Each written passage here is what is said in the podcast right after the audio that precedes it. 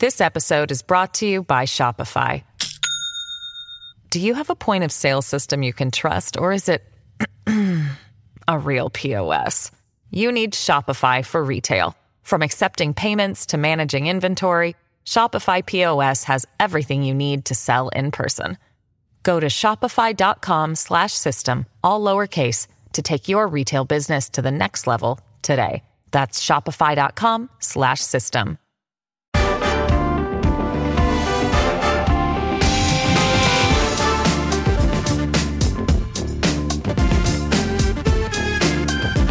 Hello, and welcome to this week's edition of the Bunker Roundtable with me, Andrew Harrison. Coming up, the wine, the parties, the pictures, all the things that didn't happen. Will Boris Johnson get out of this? Spoilers, probably. Meanwhile, as the price of everything rockets and the world gets more unstable, is Britain entering a new age of crisis? Special guest Peter Ricketts, former chair of the Joint Intelligence Committee and a 30 year veteran of foreign policy, joins us to work out where Britain goes from here. And should we stop taking newspaper front pages so seriously? All that and more in this week's Bunker.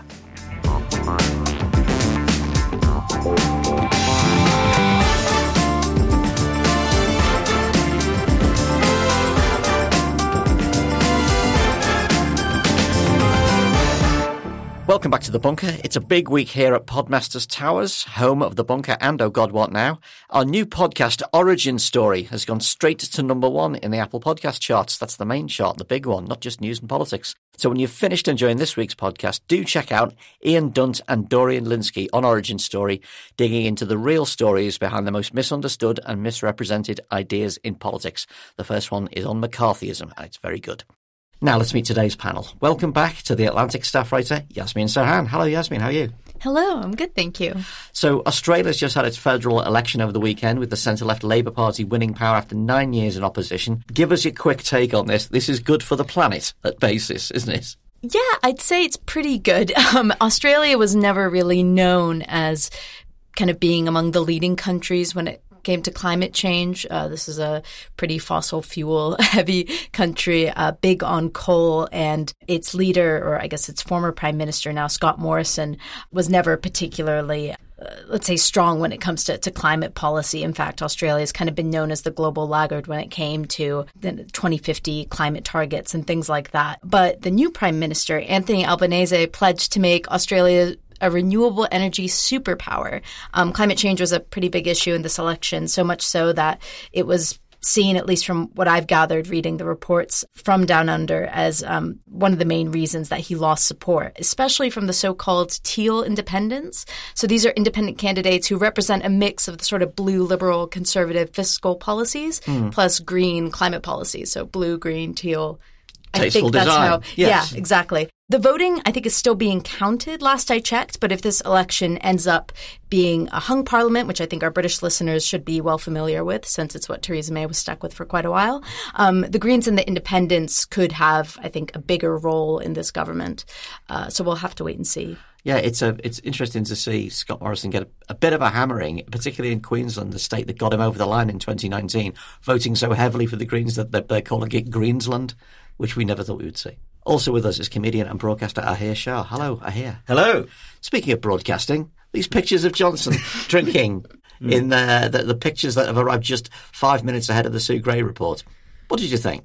Uh, so on the one hand, I, I, both was and wasn't surprised. Uh, right, in that I obviously wasn't surprised that this was happening or that it has been happening because the guy routinely lies to mm-hmm. Parliament very openly and blatantly. Mm. Uh, so it's not exactly surprising. Like it's it, when when he said, "And I can assure you that there were no parties and stuff," you're like, "Oh right, so there were seven." There like, definitely, yeah. definitely were parties. Uh, yes. Right. So that's not surprising. It's the existence of the photographs that gets me every time because it's I just can't imagine the thought process that goes into being like drafting a law, putting that law into place, breaking said law, and being like, "Oh, sorry, has anyone? We've don't forget to photograph me we, doing We've it. got the uh, we've got the photographer coming in. Mm. Like, well, no, party don't get started until Bill the Pap gets over here.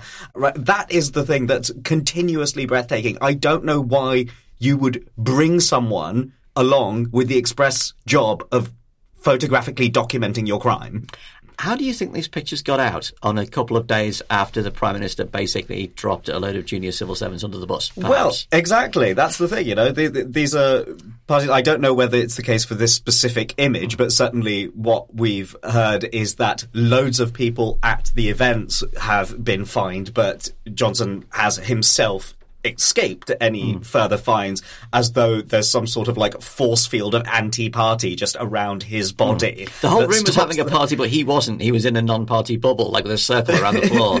Precisely.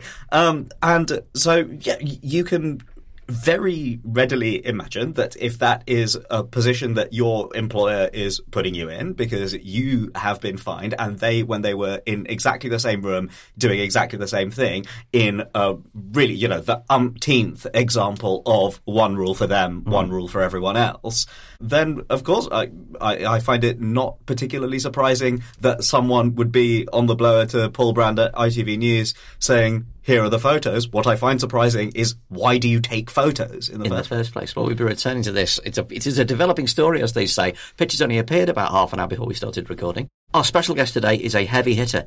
Peter Ricketts was Britain's former national security advisor, ambassador to France, and now a member of the House of Lords. His book, Hard Choices, The Making and Unmaking of Global Britain, is out now. Uh, welcome to the bunker, Peter. How are you? Thank you very well. Very well indeed, really. Given Good. everything that's going on in the world, I'm Yes, you're, you're, in an oasis of calm. Um, we're going to be talking about the book in some detail later uh, about Britain's new place in the world, about the way that the Ukraine war has overturned everything. But a very immediate concern, kind of in your wheelhouse, is the Northern Ireland Protocol and a potential trade war with the EU. Now, your book covers a lot about Britain's complicated relationship with Europe and, and uh, unwise disengagement from it. Apart from not getting into this situation in the first place, how would a government that planned be dealing with the Northern Ireland Protocol issue? Well, certainly not by suggesting that they were going to denounce it and break international law in the middle of a major war in Europe. I mean, that is absolutely the worst possible time to be going back into a big row with the EU. I mean, a sensible government, in my view, would be working through the mechanisms that are in the treaty to arbitrate, uh, to negotiate, to find a solution. I think if Britain came with the right spirit to the table, of accepting that some compromises were going to have to be made, expecting that the EU would make some as well, then a negotiation could produce an outcome. I think they're not unreasonable on the other side of the table. But when Britain threatens to kick the table over, there's not a lot of point in putting more cards on the table. You said a mouthful there when it was when if Britain were to uh, approach it in the right spirit, but I mean, it's not really the the, the purpose of the Northern Ireland Protocol is uh, row is not really to sort out the Northern Ireland Protocol. It appears it is to be seen to be having a row with Europe for political reasons. Well, that's what I fear, yeah, uh, and I wonder actually whether this famous draft law will ever get passed. I mean, when it gets to the House of Lords, I promise you it will be shredded by the legal eagles there. Uh, and I think a lot of it is the gesture of slapping um, a bill on the table and saying to the EU, unless you make major concessions, you know, we're going to go crazy. The EU will not be impressed by that at all. The, the madman strategy has not worked with them in the past. I think they will calculate that this is probably a bluff uh, and that the economic damage of getting into a trade war with the EU while we've got a real war going on next door. You know, it means that it actually won't happen. They'll call the bluff. And then once again, Britain will lose reputation as a serious country. Um, I can't stress enough how much ground we've lost in European capitals. And people are just looking at us and saying, what's happened to you guys? You know, you used to be pragmatic, commonsensical Brits. You know, what has happened? And this will just make matters worse if they continue to push down this road. Joe Biden is on tour in Japan and has uh, stated the past couple of days that the US would defend Taiwan militarily if China were invaded. This is quite a big step, isn't it, to make that statement boldly and in the open? Yes, and the Americans have been very ambiguous over Taiwan for 40, 50 years, and that has worked pretty well with the Chinese. Uh, Joe Biden has come out of that ambiguity pretty clearly. But actually, I think the Chinese will have been watching very carefully what's been happening over Ukraine I think they'll have been surprised by how strong the Western sanctions have been on Russia. And they will be calculating, you know, if that happened to us, it would be a pretty serious hit to the Chinese economy if they were disconnected from the world financial system, as we've done with Russia. And also they'll be thinking, hang on, um, these Ukrainians, you know, they were supposed to lose in the first two or three days to our friends, the Russians. And something has gone seriously wrong here. And perhaps invading a country where uh, people will be fighting, you know, for their homes to protect their families with their backs to the wall. Perhaps trying to invade a country like that isn't such a great idea, and perhaps we'd better recalculate the, the pros and cons of going up the beaches in Taiwan. I think the Ukraine war has meant a war in Taiwan has become much less likely, at least for the time being. Last week, UK inflation hit 9%, its highest level in over 40 years. Alongside soaring prices, we've got an impending recession, we've got war in Europe, teacher shortages in schools, staff shortages elsewhere, and a looming mental health crisis, plus rising obesity rates. Meanwhile, the government is simply circling the wagons on parties. After the age of austerity, are we entering a new and permanent age of crisis? Ah, here, this is kind of coming in at us from all angles. Pretty mm-hmm. much everything is closing in. The real distress in the cost of living crisis is compounded by the fact that nobody in government seems to care enough to actually do something about it. And the, it, the rise in inflation is hitting the poorest households noticeably more than, than the richest. I mean, what sort of mirror is this holding up to Britain as our image of ourselves that we can let crises like this develop and then simply do nothing about them? Well, I think in part, you know, this country has had now a dozen years of government sort of intentionally making life worse for a lot of people, uh, particularly those who are most reliant on the state. Of course, like it is affecting the poorest the hardest. It, re- it reminds me this uh, thing of the Terry Pratchett, you know, the Sam Vimes boots theory uh, of poverty, which is that you know a, a, very good pair of boots will cost a certain amount mm. and last you for years and years, whereas if you can't afford that and you have to buy cheaper boots, you end up spending more in the mm. long run and still always having wet feet.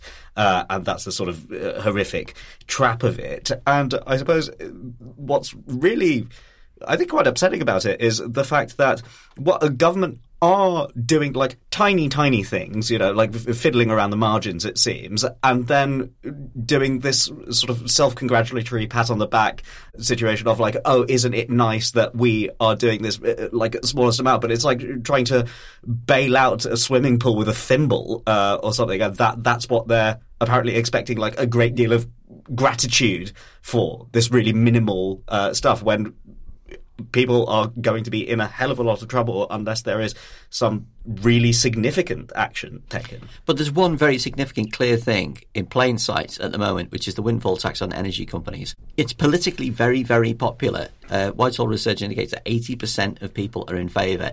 Even Rishi Sunak wants it.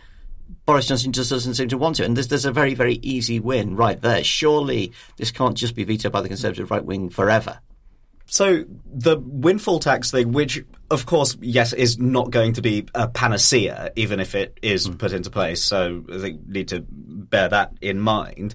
But what really distresses me about that is my thinking I can't come up with any reason why it's not being done because even the companies are saying that we're making money hand over fist and don't even know what to do with it. It's such an obvious example of a windfall and unexpected profit that the only reason I can think that the government wouldn't be doing it is just quote unquote, well, that's Labour's idea. Mm-hmm. That's the opposition's idea, and therefore it would be handing the opposition a win. And I think that it's really troubling how sort of far away from the actual life of people in this country you have to be in order to think that it's more important that you don't seem to have made a concession against the other guys because, mm. oh yeah, maybe the other guys have a point and think that that's more important than being able actually to help people. It's kind of, you would imagine, not the best political idea when you've just won over a sizable chunk of, uh, you know, people in the north of England, people of working class backgrounds. The very first moment when you're asked to help them, you say no, does not really seem political acumen at its best. And there's a lot of like views of this goes back to the sort of patting themselves on the back uh, mm. sort of thing because the government will be very happy to mention well there was all of this support that we gave during COVID, and because that is the case, like a large amount of support was given uh, during the pandemic, and uh, something like furlough, which showed that apparently the Treasury could create a yeah. system that helped people in very extreme circumstances reasonably quickly and reasonably efficiently and effectively, and now like uh, they say like oh well it was good that we did all of that everything and, and people can quite reasonably be like what and you can't do anything now and this is this is now something that's entirely beyond the wit of man even though it was clear that when really important things were on the line, that something could be done in the past.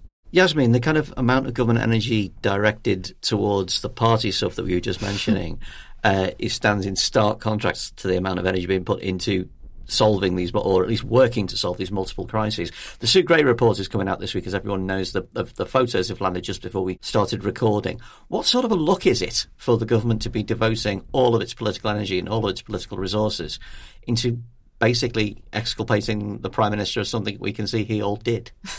yeah, it's it's pretty strange to to think that the Tories clearly have bigger problems on their hands. Everything that you and Ahir just described, cost of living and stuff like that. It was hard, I think, even a few weeks ago to think, or perhaps longer than that, to think that anything could really obscure Partygate when it was just the biggest thing. I mean, I will say before the photos came out, I did think after hearing that the Met had included um, their investigation and that Johnson should only be get would only be getting uh, the one fine. I did think, oh, you know, he's clearly he's done it again. He's he's managed to save himself, and that's largely because you know the, the fine in question had to do with a birthday party, which mm-hmm. I think, as far as it concerns members of his own party, perhaps they'd be a bit more sympathetic to the idea that the prime minister paused his day to blow out a candle on a birthday cake. But I think what is clear is that, you know, so when it, when it comes to the fines, it seems that that was kind of limited damage. I think what remains to be seen and what I'll be interested to see is uh, the full findings of Sue Gray's report, which, as you said, is expected to come this week. I think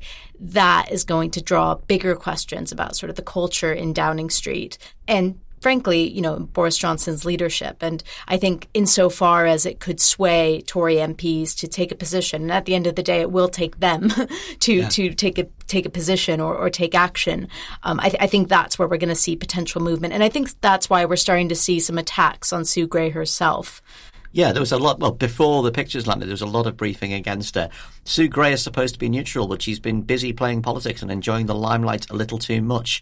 The Mail quotes some in, inside. I mean, the most blatant brief you can imagine, and kind of rather base and sexist as well. It, very much so, but also it occurred to me when I read that that I don't actually know what Sue Gray looks like. Like I don't think in the course of reading about the mm. report, I haven't actually seen too many photos of her. I mean, maybe I have and they've slipped my mind, but for someone who's apparently seeking the limelight, she's not someone who's been out there like talking a lot. You know, she's an independent yeah. civil servant who's just doing her job, a job that's been asked of her. So the fact that the government would therefore seek to try and undermine her and sort of undermine her character through briefings or anything like that, it's just a really bad look. It also, I think, suggests that they're scared of the findings. So yeah, I mean, I, I, think which, if anything, is going to cause everyone to want to to read the full. I mean, we've been waiting for this report for so long. It's weird to think that it's been however many months. Just you know, we'll wait for the we'll wait for the full report. We'll wait for the full report. We'll wait for the outcome of of the investigation. So it feels like it's all kind of coming to a head, but it's still unclear to me whether it's actually going to result in anything consequential for Johnson. I think the photos might change it, but even then, as Ahir said before, not entirely surprising that we've seen photographic evidence hmm. of what we've known to have taken place, which is parties. Peter Ricketts, as, as part of the government's uh, concerted campaign to work on things that are not directly related to the uh, cost of living crisis, they recently announced plans to cut 91 civil service jobs, almost 20% of the workforce. Jacob Rees-Mogg has mentioned pausing the civil service fast stream for graduates, and you had a long career in civil service. How does this look to you? Because it looks, to an, outs- to an outsider like me, it looks like find something and cut 20% off it is the fast answer. Yes, but I think we've seen in the Partygate scandal as well that those who are going to carry the blame for this going to be the uh, civil servants uh, when the final report comes in. I'm quite sure they've been lined up as the scapegoats here. And I think it's quite convenient for the government to point to the fact that the civil service has grown during the pandemic. I mean, that's hardly surprising given that the government was effectively running the entire economy during the pandemic uh, and that it's time to find some savings. Um, the risk, of course, is that most of those people are still doing very important jobs as the economy staggers back to life after the pandemic. Uh, and the idea you can easily cut civil service jobs without any damage to what the government is doing, I think is a myth. Uh, it will also cause morale around the civil service to plummet further. So I am sure that there could be a sensible pruning program of some of those people who were taken on in kind of crisis circumstances during the COVID uh, period uh, to, to reduce a bit. But it does, as you say, look like a way of changing the subject from um, a very embarrassing Partygate, finding some other people to um, put in the headlines, always popular uh, with the Tory right to cut civil service. Do you think that people in the outside world, the general voter, really understands the extent of what the civil service does for Britain, particularly in the light of the, light of the pandemic? No, I'm sure they don't, because civil servants are mostly very low key and out of the limelight, and, and they do jobs that people aren't aware of. Um, but when people are getting payments and uh, you know allowances, and the government has kept the trains running, for example, transport running through the pandemic, took over large numbers of businesses that risk failing, all of that requires civil servants. And it's going to take time to unwind that and reduce the numbers again. So people don't understand, no, but civil servants, I can promise people, are doing, you know, their very best in these difficult circumstances.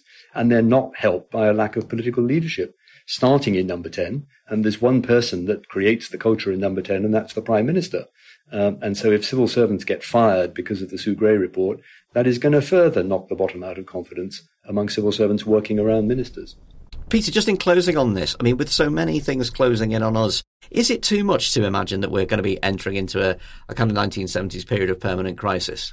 I think in a way we're in a worse period than the 1970s. There are more simultaneous crises going on because uh, we've been talking about the UK, but if you look into the wider world, we've got an energy crisis. We've got a massive food crisis looming with the ports from Ukraine blocked and the risk of famine in Africa.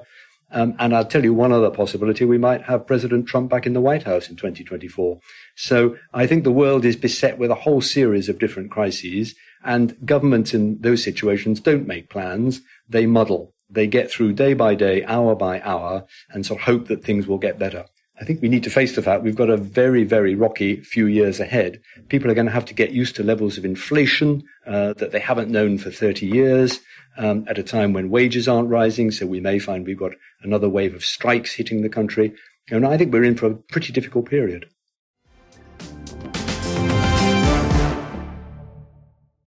This episode is brought to you by Shopify.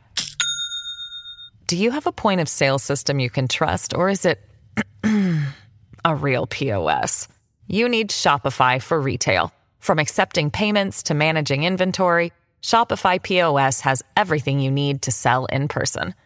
Go to shopify.com/system all lowercase to take your retail business to the next level today. That's shopify.com/system. In a 40 year diplomatic career, Peter Ricketts was Britain's first national security advisor between 2010 and 2012. He was also a permanent representative to NATO for three years, and in his final posting, he was the UK's ambassador to France. He now sits in the House of Lords and has just published the book Hard Choices The Making and Unmaking of Global Britain. Peter, the sense from the book is that we've never really grasped, amongst many other things, we've never really grasped the scale of what Brexit meant uh, in detaching ourselves from one group of allies and not really bringing ourselves closer to the United States. And also, we've never really lost the attachment to short-term policy making, as you were just saying, muddling through from a small pool of, you know, quite similar politicians when you look at this from, you know, try and look at it from a distance, it looks rather like a kind of Suez moment of diminution that we haven't kind of realised we've brought on ourselves. Is, is it too much to say that that's the case?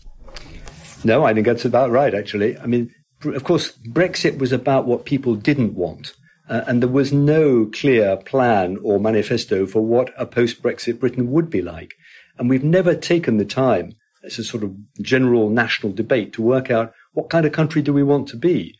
So we're living at the moment in a dream world, frankly, um, sort of sepia tinged nostalgia about when Britain was a great power, you know, with the world's greatest navy. And now we have a new aircraft carrier we send to the Indo-Pacific.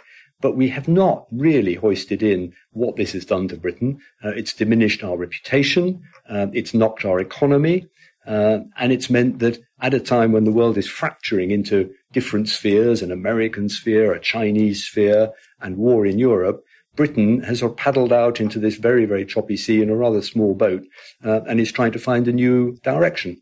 And I don't think there's any direction at the moment. When the government put out their strategy plans, as they did last year in the integrated review, it's full of bold ambitions and brave words, but there are no real choices. The choices are being made for us by others, including by Vladimir Putin uh, and by what the EU decide to do and the Americans.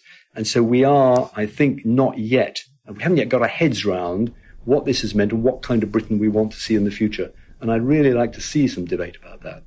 I can remember my parents saying when they experienced Suez as, as kind of teenagers or in their early 20s, that you knew something had happened immediately. The entire country felt like kind of gut punch that for the first time in, in their lives, we'd failed at a big thing that we decided we were going to do and the world wouldn't play. And there hasn't been that sense of a gut punch this time, that it's been a, more of a slow collapse or a slow retreat of our power. Are we deluding ourselves? Yes, there's a great deal of delusion around. I don't think the Brexiteer um, generation in politics and perhaps in the wider country will ever actually accept that this has been a massive mistake which has weakened the country. They will always go on believing whatever the evidence that it was much better to have our independence, even if it's meant we've got a weaker economy, we've got a cost of living crisis, we've got new barriers with our trading partners and all the rest. And unless you can have some honesty in the debate, uh, if one side is deluding themselves about where Britain stands in the world, then, you know, you've got no prospect, I think, of clearing your minds. Actually, I think this is a bigger problem than Suez. Suez, after all, after a couple of years, uh, Macmillan was re-elected and we got into you've never had it so good and so on. So I think this is a bigger setback. It's going to take longer for Britain to find a new balance uh, outside the EU. I mean, I devoutly hope in due course that we will at least negotiate a constructive grown up relationship with this major economic set of countries just across the channel. But for the moment, that's very ideological. The Americans have many, many other priorities than us at the moment, not least in making sure that we don't kick over the Northern Ireland Protocol. And so you know, we are in a period uh, where we are still a long way from having a settled idea of what kind of country wants to be and what real weight we have in the world, which is, I'm afraid, less than many people think, although still important. One thing that really surprised me in the book was finding out about Cameron's National Security Council and how different it was from previous security arrangements dealing with the, the, then enormous threat of Islamist terrorism. Tell us how different that approach was and why, why it was revolutionary. Yes, and I'm, because I was David Cameron's first national security advisor, you'll have to aim off for a bit of bias, I guess. um, but I think the insight they had, the Tories, when they arrived in 2010, was that this idea of national security now, now goes so wide um, it's not just about the classic war and peace and foreign policy, but it takes in energy policy and climate change and public health and terrorism, all the rest of it. You needed a group around Whitehall which was much wider than the, than the kind of classic um, hard power uh, classified subjects issues that, that we had before. And so they set up this National Security Council, which is basically all the government departments dealing with that very wide range of issues. So you can actually look across the piece and decide what your priorities are going to be, where you're going to put your resources. And the other thing which was interesting was that the uh, intelligence guys, the heads of the intelligence agencies, um, MI6 and MI5 and, and GCHQ, they were at the table as well. So for the first time, the ministers could get their eyes on the spooks and the spooks on the ministers. Um, and so the intelligence could be questioned. People, uh, ministers could say, you know, how good is that report? Can we trust it? Um, what, what else ought we to be looking for? Go out and find us information on X, Y, and Z. And I think that was a good thing because we've got a very good intelligence community, but they were always kept a long way from ministers in a sort of rather dark, dark room in the corner. And now they are not making policy, but they are there when policy is being made and able to contribute to it. I think that's all a good thing. I was slightly worried and saddened to hear that Boris Johnson doesn't seem to be making much use of this National Security Council over the last couple of years it is a really valuable instrument to have to try and pull things together. And if possible, peer ahead a bit through the, through the fog of immediate crisis towards where we might be wanting to go. Um, you finished the book obviously before the Russian invasion of Ukraine. There's a strong sense throughout the book that something really bad is coming, and then the really bad thing is happening right now while I'm reading it. We're seeing years of history happening in, in, in weeks. Finland and Sweden are, are, are about to join NATO if they're if they're able to. How significant is this? you know, is it really the big turning point in European history that we're told? It is one of those big turning points. Yes, Finland and Sweden. I mean, they were proud neutral countries uh, for decades. We worked very closely with them when I was ambassador in NATO. They fought with us in Afghanistan. You know, they were serious defense countries. But I never imagined that they would want to join NATO. That's Putin's doing. Putin is pulling NATO towards Russia's boundaries, exactly what he didn't want. Germany has made an enormous shift just in a few weeks, really, in its security policy from having been essentially pacifist, um, dealing with the economic stuff, leaving the hard power to the Brits and the Americans and the French. Now they are going to be spending serious money in updating their armed forces. And my goodness, they need it. Uh, and in shifting their approach to recognize that they too are a major country that has to be able to deploy hard power to defend itself. So this is a, a very much a changed Europe because of Putin. Um, and you know, I think it's one that can work well with the Americans in the decades to come. So I think with hindsight, it will look like, for example, 1989, the end of the Cold War, one of those turning point moments. Nothing will be quite the same afterwards as it was before this Ukraine war.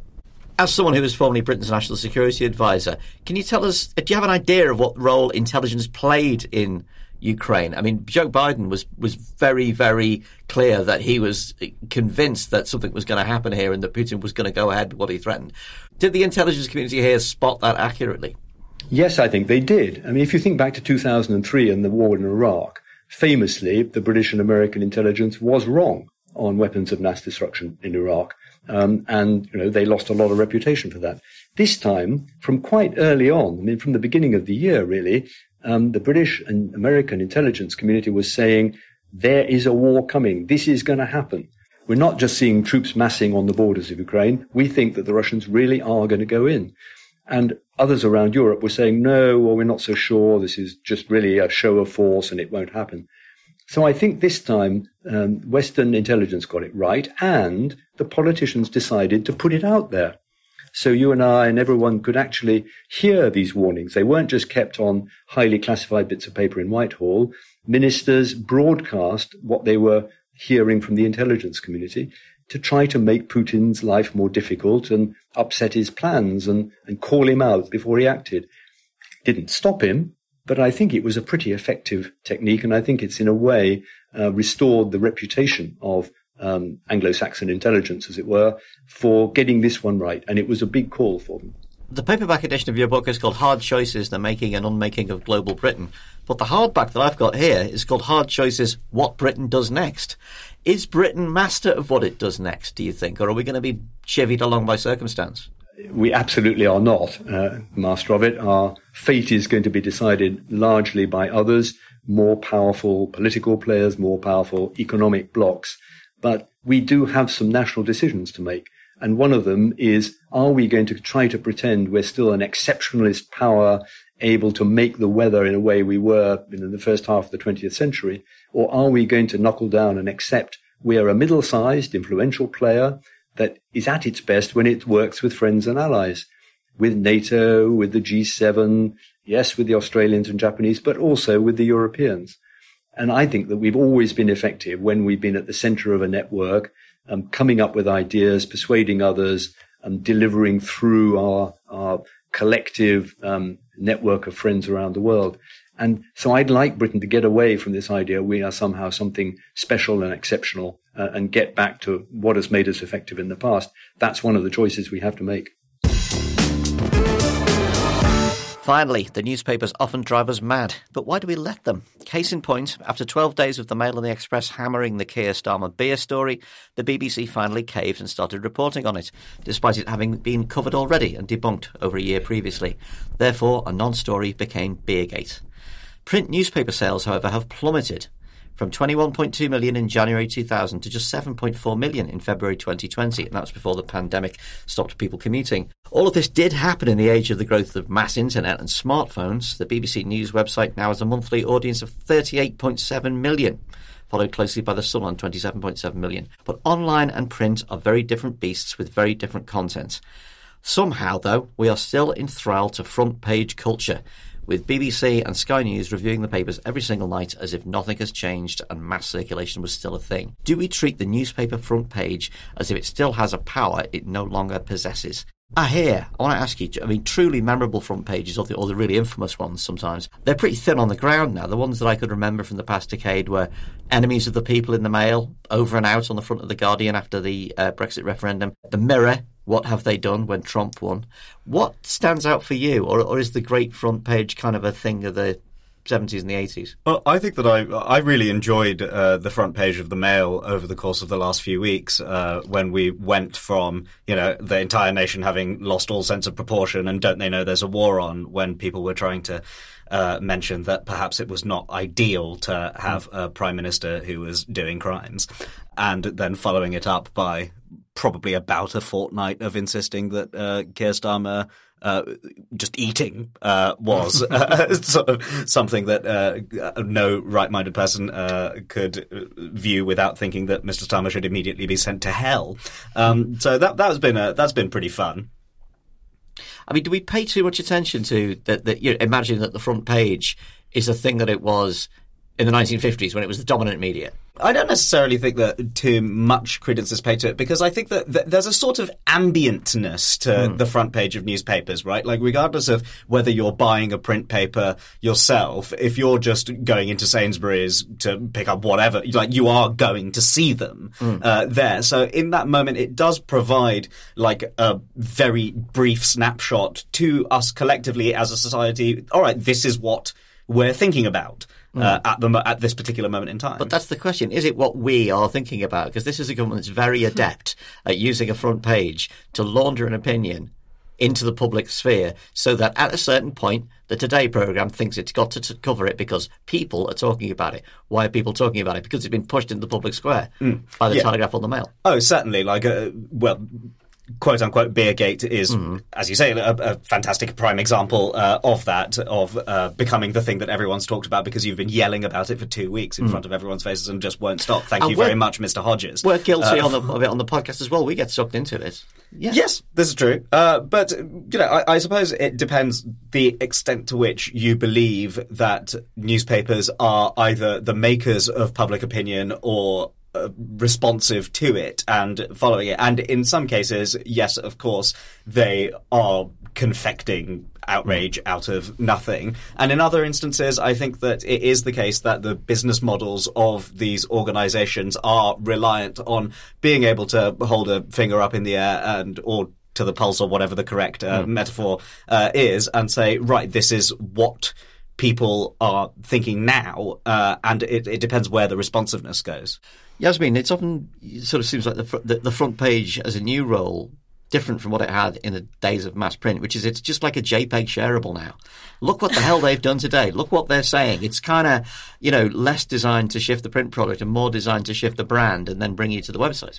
Well, it's kind of weird. I think about front pages a little differently. And I guess uh, when I think about the front page, I'm, I'm thinking less about the tabloidy sort of spectacle mm-hmm. type of front page that I think kind of see more common in, in this country versus like the front page of the New York Times or the Washington Post or the Wall Street Journal. And I mean, f- from a journalistic perspective, I feel like the front page is the sort of the the news outlet's way of signaling to its readers what is the biggest story, mm. what they should be paying attention to. Um, you, you, you both are absolutely right in the sense that there is a bit of responsiveness in the sense that, you know, if there's a big story that everyone's talking about, typically you're going to find it somewhere on the front page, even if it is just kind of a small mm. bit, like kind of square in the center. But I think for, for journalists, and, and it is a lot of power, right, to dictate what people see when they're walking into the shop, and it's kind of the first thing that they see on the front page. I mean, there's there's decision making and editorializing and, mm-hmm. and ultimately bias that goes into what is put on page one or A one versus what is put on you know the fifth or sixth page. But I think you know a lot of the importance of the front page. I think even if like I myself am a digital news consumer, I don't think I place as much importance on like what stories on the front page to like dictate what I read. Mm-hmm. But I think journalists generally, like I have a lot of newspaper journalist colleagues who, you know, it's quite tradition that they get their first A1 front page story framed yeah. as like a thing. So I think it's more important for journalists nowadays than it is here. But you're right that it does drive conversation and drive opinion. Well, tomorrow's front page is going to be really interesting because it's going to be impossible for certain papers to pretend that ITV hasn't got this incredible scoop of these incredible pictures. It is, yeah. so, there, moments come when you just can't avoid it. You just can't pretend. So it'll be fascinating to see what they actually do because they won't be leading the conversation that, that they'll be following it. I mean, you're a magazines person. The Atlantic is a, a very erudite and wonderful uh, magazine. I mean, do you find that you know you're talking to a completely different audience to a, a, a mass newspaper audience? Do you find that you have to reflect or that you can lead in terms of opinion and ideas? I think, yeah. I mean, people go to magazines for different things, right? You know, mm. I'm the Atlantic is not a place where you typically find that kind of big scoopy splash. I mean, I would be remiss if I didn't mention my editor, Jeffrey Goldberg's uh, kind of seismic scoop from a couple of years ago about Trump calling uh, American, the fallen Americans, kind of uh, suckers and losers, I think Yeah. was, was the quote. But but yeah, no. Typically, you go to, to a magazine like the Atlantic to read something like my colleague Tom McTague's profile of Boris Johnson. It offers an insight into you know important people and our leaders, uh, but in different ways, often through extensive interviews. Um, so you get these like really interesting snippets and like kind of you know really newsworthy stuff, but not in that sort of package of being like this explosive. This is what's happened. This sort of big bombshell type thing. But it will often be gutted by those exact outlets that will go, that Yeah. will pull out the angle and go, incredible, incredible. They told the Atlantic in very, very quiet, you know, six paragraphs down, mentioning that uh, they were speaking to Yasmeen Serhan. So, you know, in a way, you're also part of that ecosystem. Oh yeah, I mean it's it's kind of unavoidable, right? And and at the end of the day, I think you know those big stories are going to be the ones that, yeah, that that drive things in, in the way that sometimes kind of the longer ones can. Peter, I mean, you've worked all over the world. Uh, the British press is often described as um, vibrant and buccaneering, which can often be a euphemism for uh, some terrible things that it does. And we are we are both fond of it and infuriated by it. You know, how do you see British newspaper and British front page culture differing from, say, you're posting in France? I mean, first of all, listening to your conversation, I think you're all massively overestimating the impact of newspapers now. I mean, I know we're all in the sort of Westminster Whitehall bubble, but I, I don't think that people are really consuming their news from newspapers anymore. Uh, certainly anyone below about 50, I think they're consuming it from multiple social media channels and, uh, and everything else, all in digital. When I do see people picking up newspapers, particularly tabloids on the, on the tube, they don't look at the front page, they look at the back page. Um, they go straight to the football. And I'll bet you within half an hour of putting it down, they've forgotten completely what was on the front page. So I think the era where newspapers were dominating the news agenda is actually over out there in the, in the rest of the country. Although I agree, I'm as obsessed as others with, with, you know, what the newspapers look each day.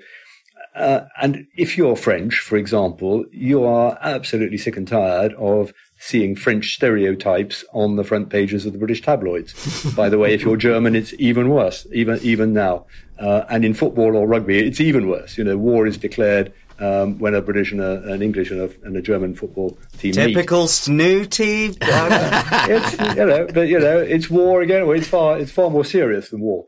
Um, that, so yeah, their their reputation is not great, and and it is striking that there's not much foreign news coverage actually in most of our press. If I go to France and I read Le Monde, I agree Le Monde is an incredibly boring newspaper with very very long articles and very few pictures, but it does have a lot of very serious coverage of international affairs, as does the New York Times, as do the German newspapers. And so I think I think the British newspapers pay much less attention really to what's happening abroad in any serious sense, apart from picking up the kind of stories of you know uh, what are the frogs up to again and putting that on the front page. Um, there's a tone of seriousness uh, in continental newspapers. There's also too much deference.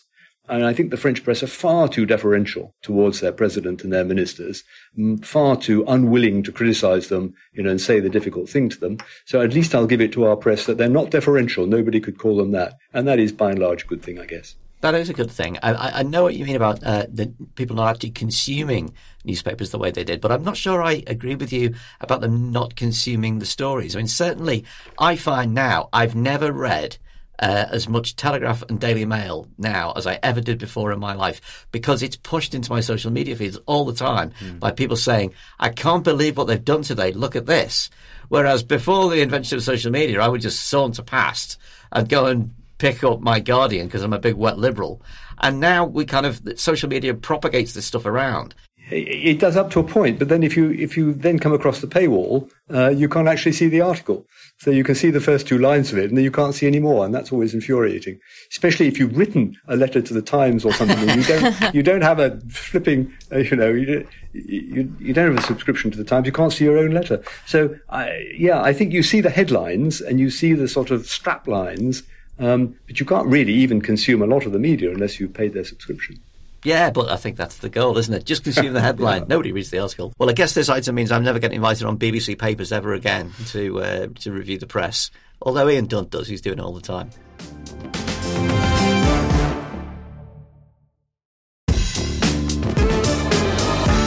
And that brings us to the end of this week's bunker, which means it is now time for the panel's escape routes. What are the books, films, TV shows, or whatever else that have been giving our panelists a break from the bruising world of politics? Yasmeen, what's uh, what's yours?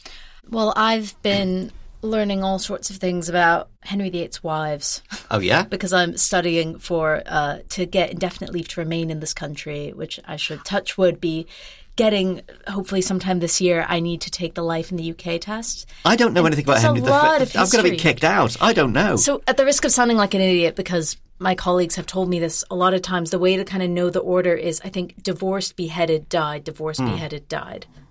I think Okay. that's right. Survived. The last one Survived. survived. Like Survived. divorced, beheaded, died, divorced, beheaded, survived. That's it. There you go. Well, Yasmeen. I knew- see, I'm Back to America with you, Yasmeen. Sorry. This bodes poorly, but yes, I've been I've been reading from the Life in the UK test booklet. That's been my hobby. I've heard of these these questions. I think they're completely wrong. I think they sh- that, that we nationality test and kind of fitness for the UK should be tested by things like my wife is American, and I, kn- I knew that she had fully integrated when I found her in my mum's kitchen singing to the tune of Mouldy Old Dough." Singing Aldi Brown sauce. Now that is true integration into British culture, isn't it?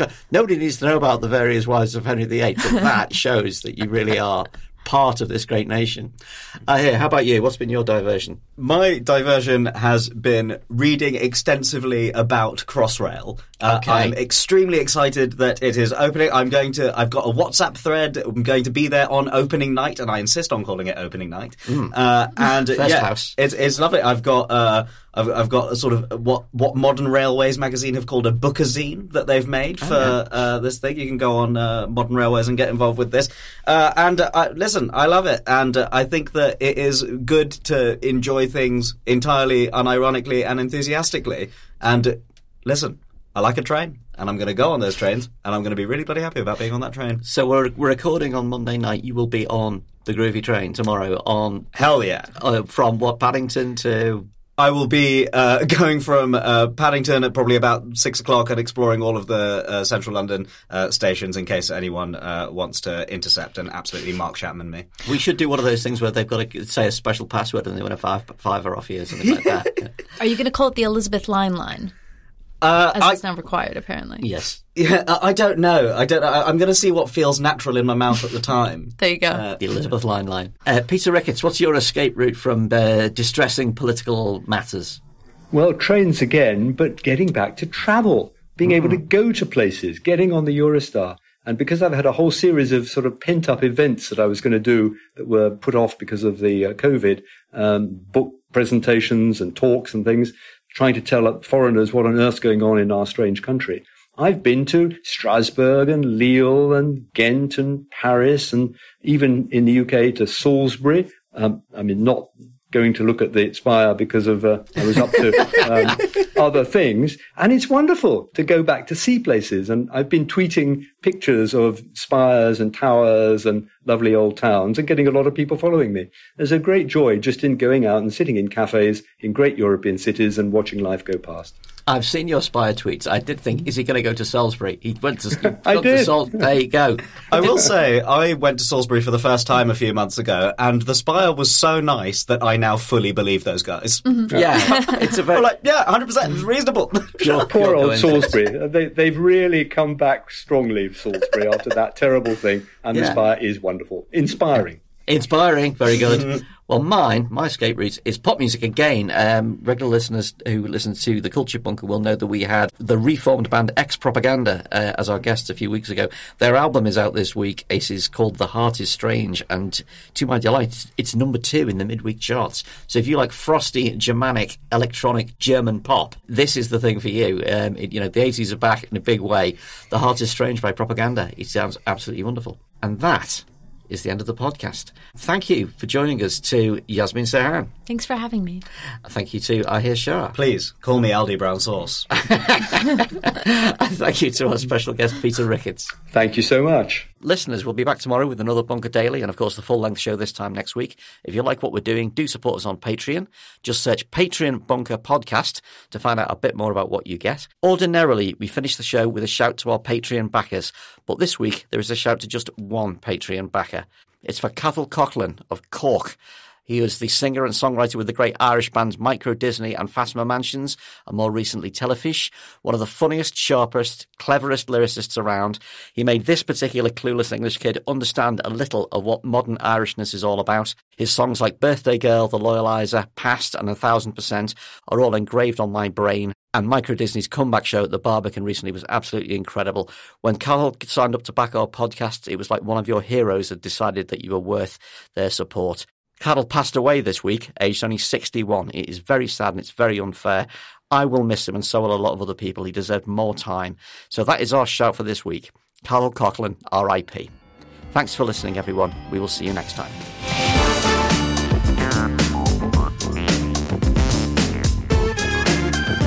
The Bunker was produced and presented by Andrew Harrison with Yasmeen Serhan and Aldi Brown Sauce.